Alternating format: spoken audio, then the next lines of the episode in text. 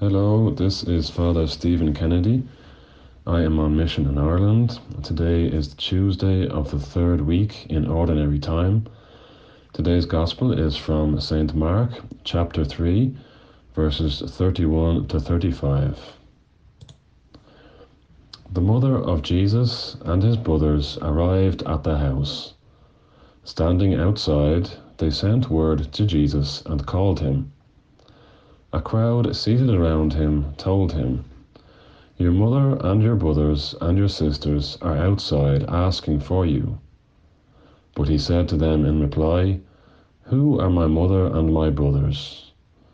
And looking around at those seated in the circle, he said, Here are my mother and my brothers.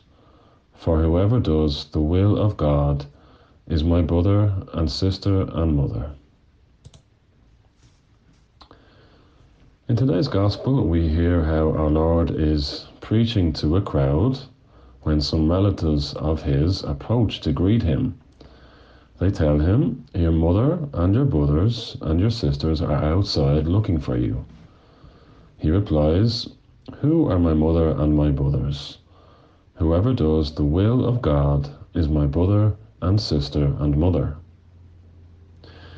This may seem a strange response at first, particularly as it almost appears as a rebuke towards his Holy Mother, the Blessed Virgin Mary.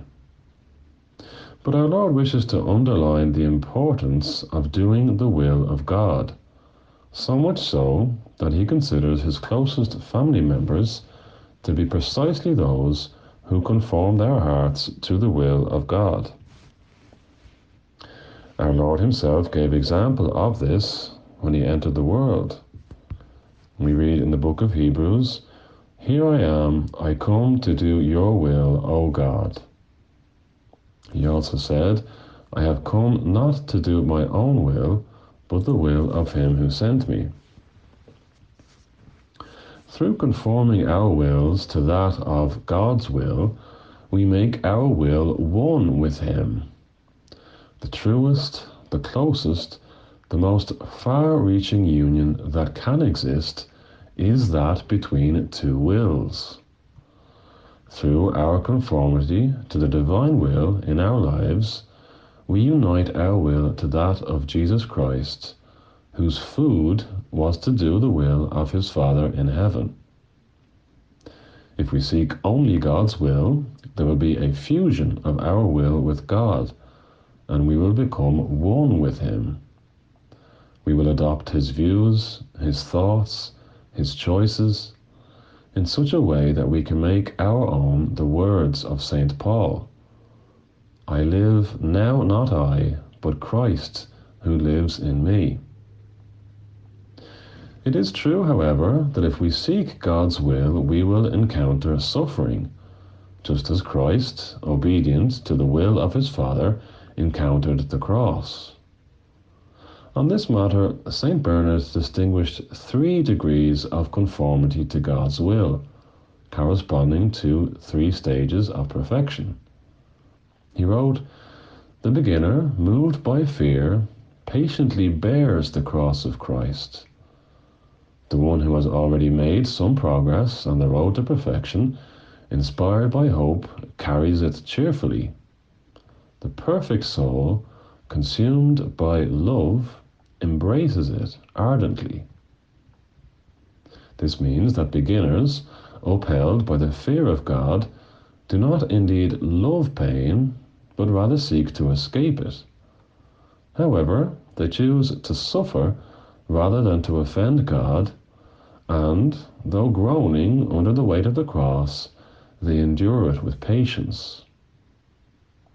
Those who have already made some progress are sustained by hope and by the desire of heavenly things. And though they do not yet seek the cross, they willingly carry it with joy, knowing that each new splinter of the cross represents an additional degree of glory. The perfect, led by love, go further. To glorify the God they love, to become more like our Lord, they go forth to meet the cross they long for it and embrace it lovingly, not because it is in itself lovable, but because it offers them the means of proving their love for God and for Christ. Like the apostles, they rejoice that they are counted worthy to suffer dishonor for the name of Jesus. Like St. Paul, they rejoice in their tribulations. This final degree is called holy abandonment to God's will. Conformity to God's will, then, is one of the most effective means of sanctification. Saint Teresa once wrote, The sole concern of him who has entered the way of prayer must be to strive courageously to conform his will to that of God. Herein lies, whole and entire, the highest perfection to which we can attain.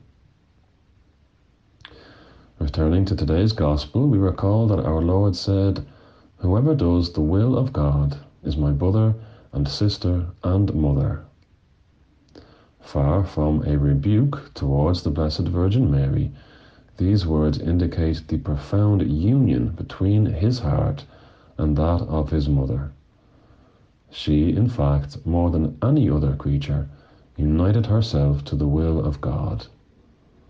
St. Augustine once wrote that Mary conceived the Word in her heart before she conceived him in her womb. It was through her faith in God's holy will that she conceived our Saviour in her womb. May she intercede for us and teach us to conform our will to that of God's and repeat the words she spoke at the moment of the Incarnation Behold, I am the handmaid of the Lord. Be it done unto me according to your word.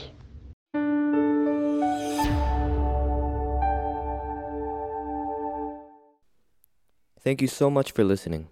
If you enjoyed hearing the gospel and homily, I invite you to share it with someone you know who may also find it rewarding, and also to subscribe to the Catholic Voice channel.